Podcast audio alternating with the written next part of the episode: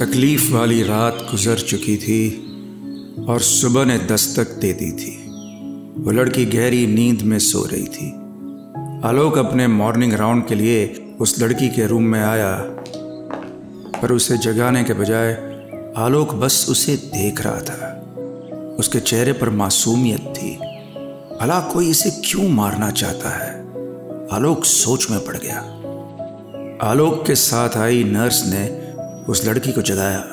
वो कल से थोड़ी बेहतर लग रही थी, पर अभी भी वो पूरी तरह से ठीक नहीं हुई थी। आलोक ने उससे पूछा, अब कैसा फील कर रही हो? उस लड़की ने धीरे से कहा, पहले से बेटर बट हेडेक कम नहीं हो रहा है। आलोक ने कहा, मैं सर दर्द के लिए एक दवाई लिख रहा हूँ। उससे तुम्हें रिलीफ मिलेगी। और, कुछ याद आया तुम्हें? एनीथिंग उस लड़की ने गहरी सांस लेते हुए नाम में सर हिला दिया अपनी याददाश्त जाने से तकलीफ़ में थी वो। ऐसा लग रहा था कोई पहचान नहीं है उसकी। अनजानों की भीड़ में फंस गई है वो। यही सोचते हुए उसने खिड़की की तरफ़ देखा और वहाँ देखते ही एक डर की लहर ने उसके दिमाग पर कब्जा कर लिया। काली सी आँखें उसे घुर रही थी और वो आँखें एक बड़े से काले कौए की थी। खिड़की पर बैठा, वो इस लड़की को इस तरह ताक रहा था जैसे कोई कौवा ना होकर कोई इंसान हो। जैसे वो डॉक्टर क्या कह रहा है, वो सुनने के लिए ही बैठा हो। आयो के आलोक ने सवाल किया। आलोक के शब्द उस लड़की का ध्यान खिड़की से फिर एक बार उस कमरे में खींच लाए। वहाँ खड़ी नर्स उसका फॉर्म भर रही थी। उसने आलोक से पूछा सर पेशेंट का नाम डालना पड़ेगा। सिर्फ़ बेड नंबर 51 नहीं डाल सकते। वो लड़की आँखों में दर्द लिए आलोक की तरफ़ देखने लगी। उसकी आँखों में सवाल था, क्या नाम है मेरा? आलोक उसकी तकलीफ़ समझ गया। उसने नर्स से कहा, लिखो, वीरा वीरा नाम है उसका। इट मीन्स ब्रेव फिर उसने उस लड़की की तरफ़ देखा और कहा you are really a brave girl जितने घाव तुम्हारे शरीर पर थे, उससे ज़ाहिर है कि तुमने एक लंबी लड़ाई लड़ी है। इसलिए जब तक तुम्हें अपना असली नाम याद नहीं आ जाता, तुम्हारा नाम वीरा है। वो लड़की ने फिर एक बार खिड़की की तरफ़ देखा। कौवा वहाँ से अपनी शैतानी आँखों को लेकर उड़ चुका था। वो लड़की ने एक गहरी सांस ली और साथ में थोड़ा मुस्कुरा दी। उसे यह नाम पसंद था, वीरा। आलोक और उस नर्स के चले जाने के बाद भी आलोक का दिया नाम दोहराकर सोचने लगी। वो कैसे कहती आलोक से कि वो कोई वीरा नहीं थी? उसे बहुत डर लग रहा था। खिड़की पे बैठा कौवा भी डरा रहा था उसे।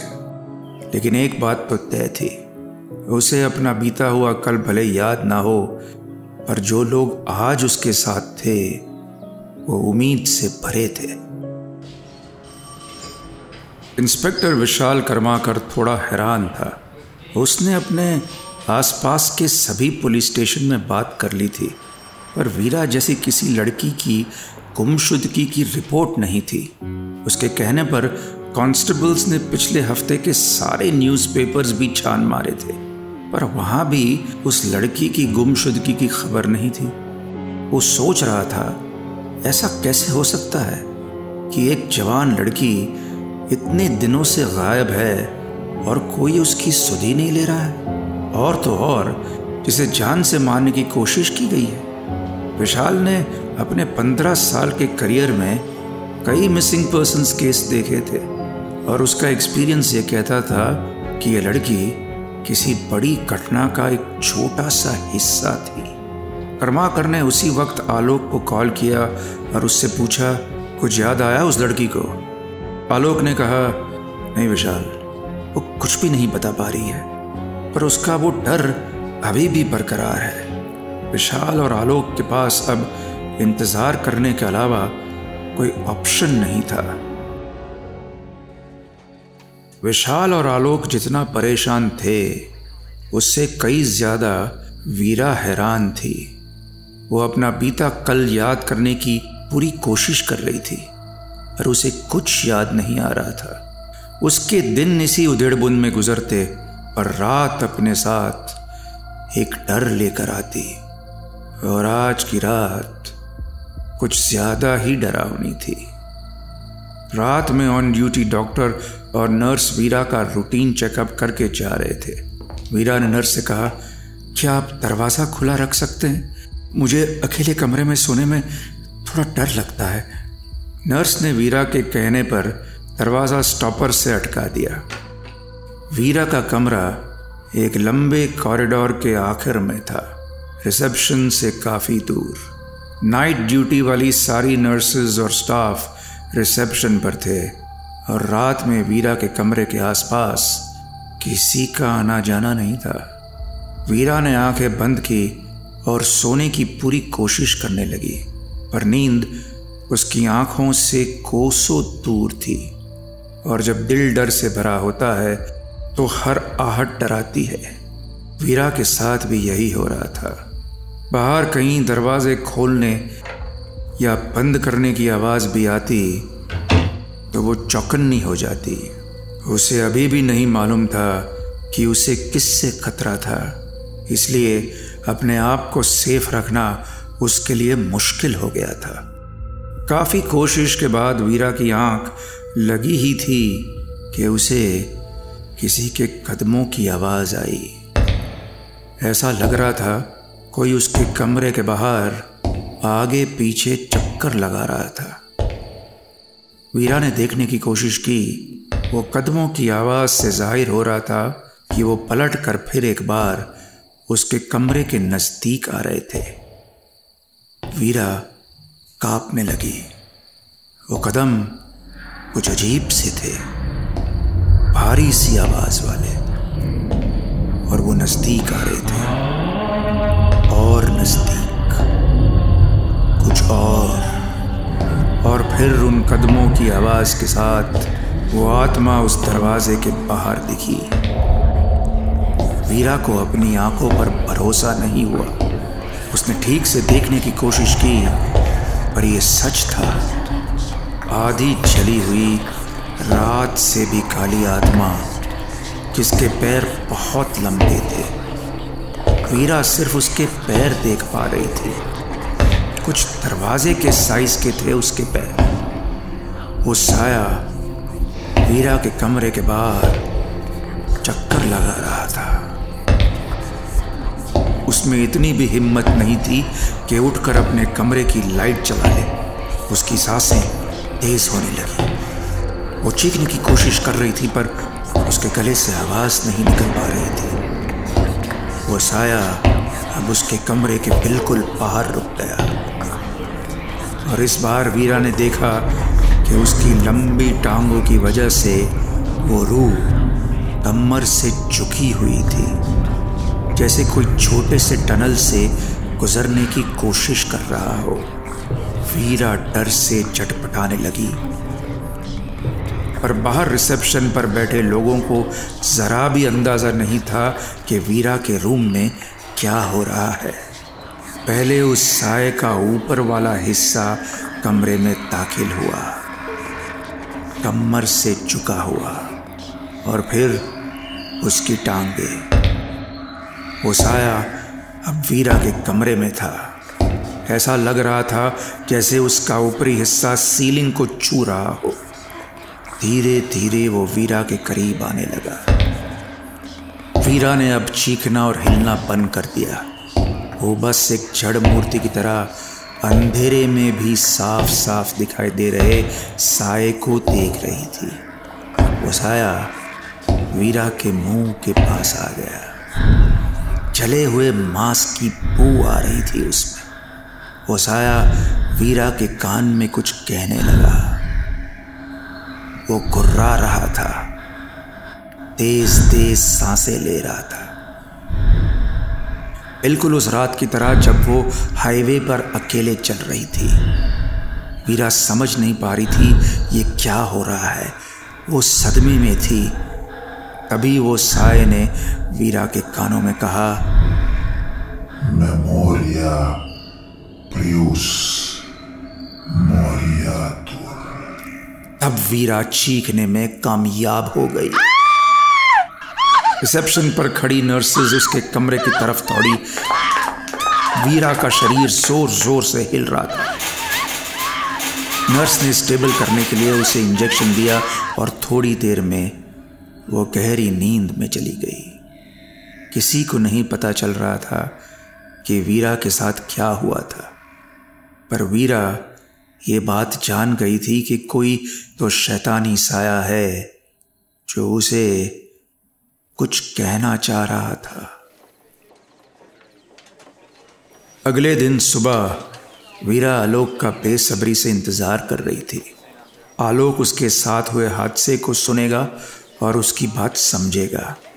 सुबह ग्यारह बजे आलोक अपने राउंड पर वीरा से मिलने आया और उसने पूछा, और बताइए वीरा जी, कैसा लग रहा है? वीरा ने डरते डरते जवाब दिया, वो मुझसे कुछ कहने की कोशिश कर रहा था, पर पर पर मैं समझ नहीं पा रही हूँ वो क्या कहना चाहता है? आलोक ने हैरानी से पूछा, कौन? वीरा ने जल्दबाजी में जवाब दिया, वो वो वो वो एक साया है, परछाई जैसा। बहुत लंबा है वो। कल कल मेरे रूम में आकर उसने मेरे कानों में कुछ कहा। और और ये मेरे तलवे पर घाव भी उसी के कारण है। बहुत बहुत डरावना है वो। आलोक ने वीरा की पूरी बात सुनी और उसका घाव भी देखा। पर फिर वीरा को समझाते हुए कहा, वीरा, तुम अपने साथ हुए हादसे से बहुत डर गई हो और इस तरह की फीलिंग्स नॉर्मल है। मैंने कई पेशेंट्स को देखा है जो ऐसे एक्सीडेंट के महीनों बाद भी डरे हुए रहते हैं। और ये घाव तुम्हारे एक्सीडेंट का भी तो हो सकता है ना? Veera it's all your imagination don't worry धीरे धीरे सब ठीक हो जाएगा। वीरा चीख उठी, ये मेरा इमेजिनेशन नहीं है। मैं सच बोल रही हूँ प्लीज़ मेरी बात का यकीन कीजिए डॉक्टर साहब प्लीज़ आलोक वीरा की तकलीफ़ समझ रहा था, पर वो एक डॉक्टर था। उसे सिर्फ़ साइंस की भाषा समझ आती थी। उसने वीरा से कहा, ठीक है, तुम परेशान मत हो। मैं तुम्हें रात में नींद की एक एक्स्ट्रा दवाई दे दूँगा। इससे तुम्हें नींद भी आ जाएगी और ये सब ख्याल भी नहीं आएँगे।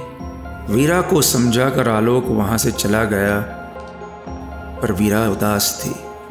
उसे लगा था आलोक उसकी बात का यकीन करेगा। उसे समझेगा। वो आलोक के बारे में ऐसा क्यों सोच रही थी?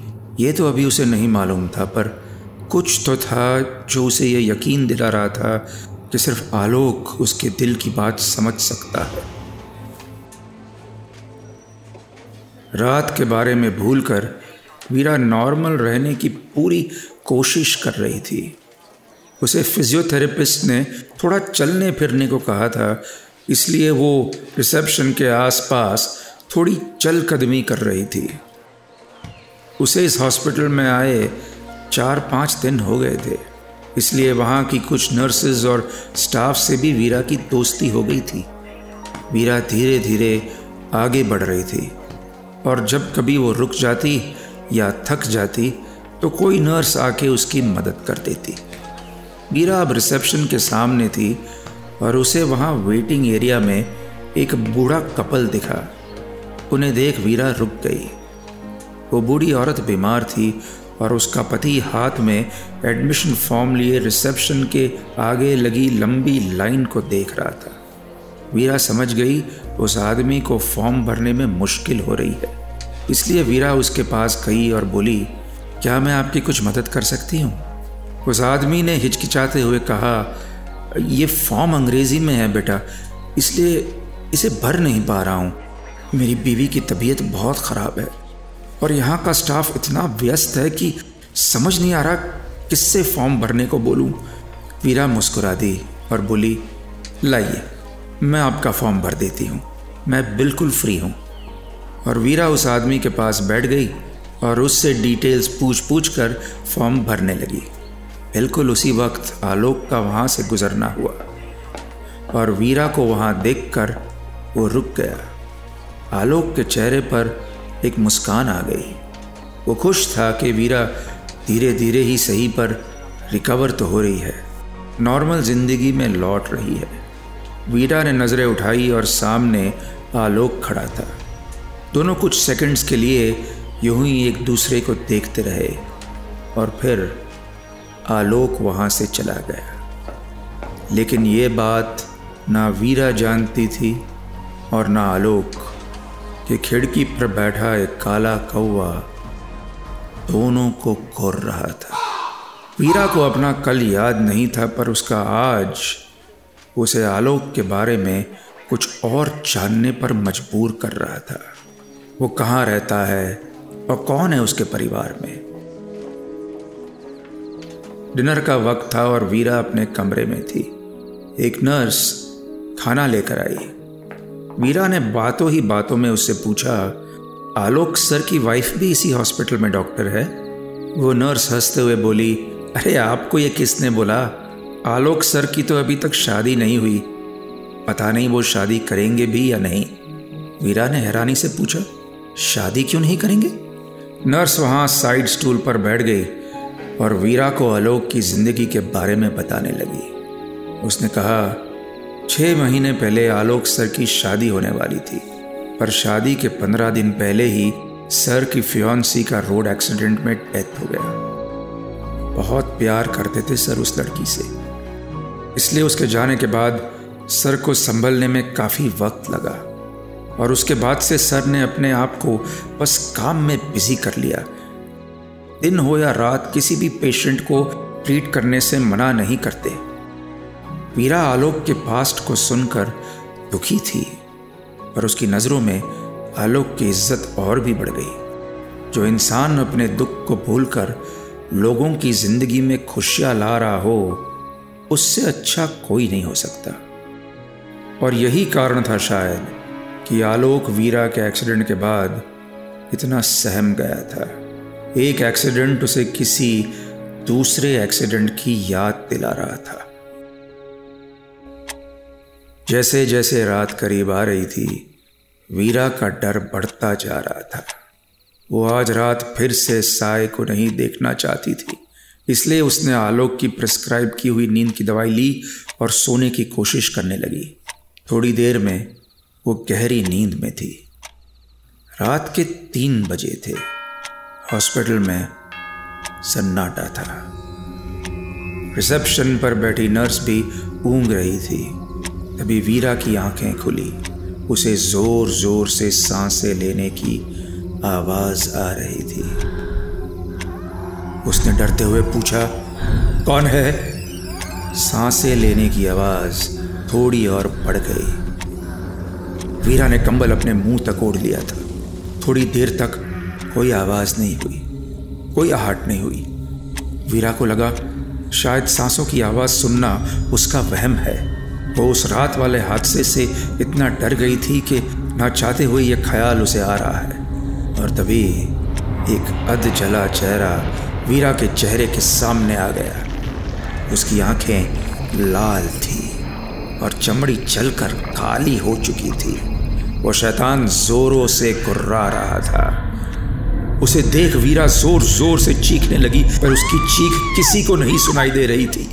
क्योंकि नाइट ड्यूटी वाली नर्स जब उसके राउंड के वक्त वीरा के रूम में गई, तब वीरा गहरी नींद में सो रही थी। वो शैतान वीरा को नींद में डरा रहा था। वो ना उसे जागने दे रहा था, ना सोने दे रहा था। जैसे ही वो नर्स वीरा के कमरे के बाहर गई, वीरा एक झटके में उठ गई। उसने घबरा कर आस पास देखा, पर वहाँ कोई नहीं था। उसे समझ नहीं आ रहा था, ये उसका वहम है या सच।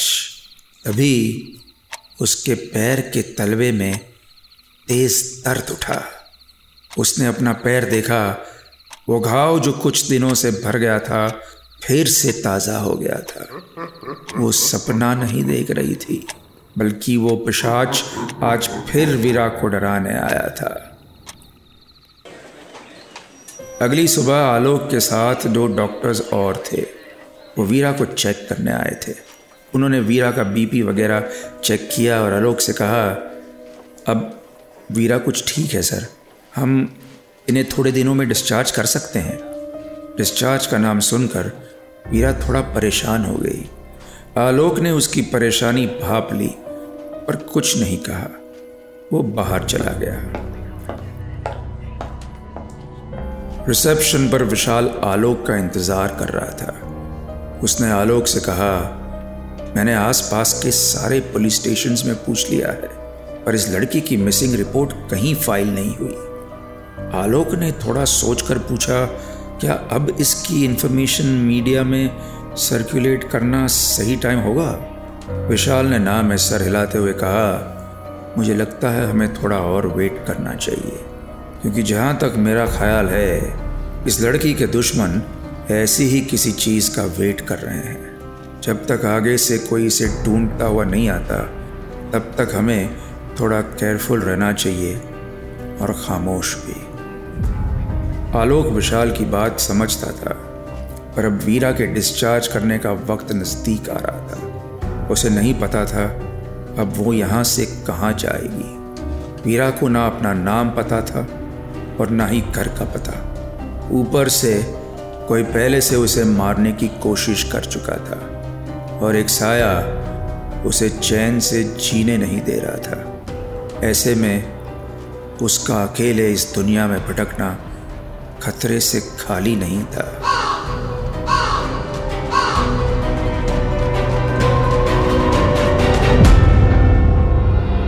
आगे क्या होगा? जानने के लिए tune in to audio film project with director Vikram Bhatt Monday to Saturday रात नौ बजे। साथ ही से सुनिए रेड एफएम इंडिया और सभी लीडिंग पॉडकास्ट एप्स पर। रेड एफ़ पर जाते रहो।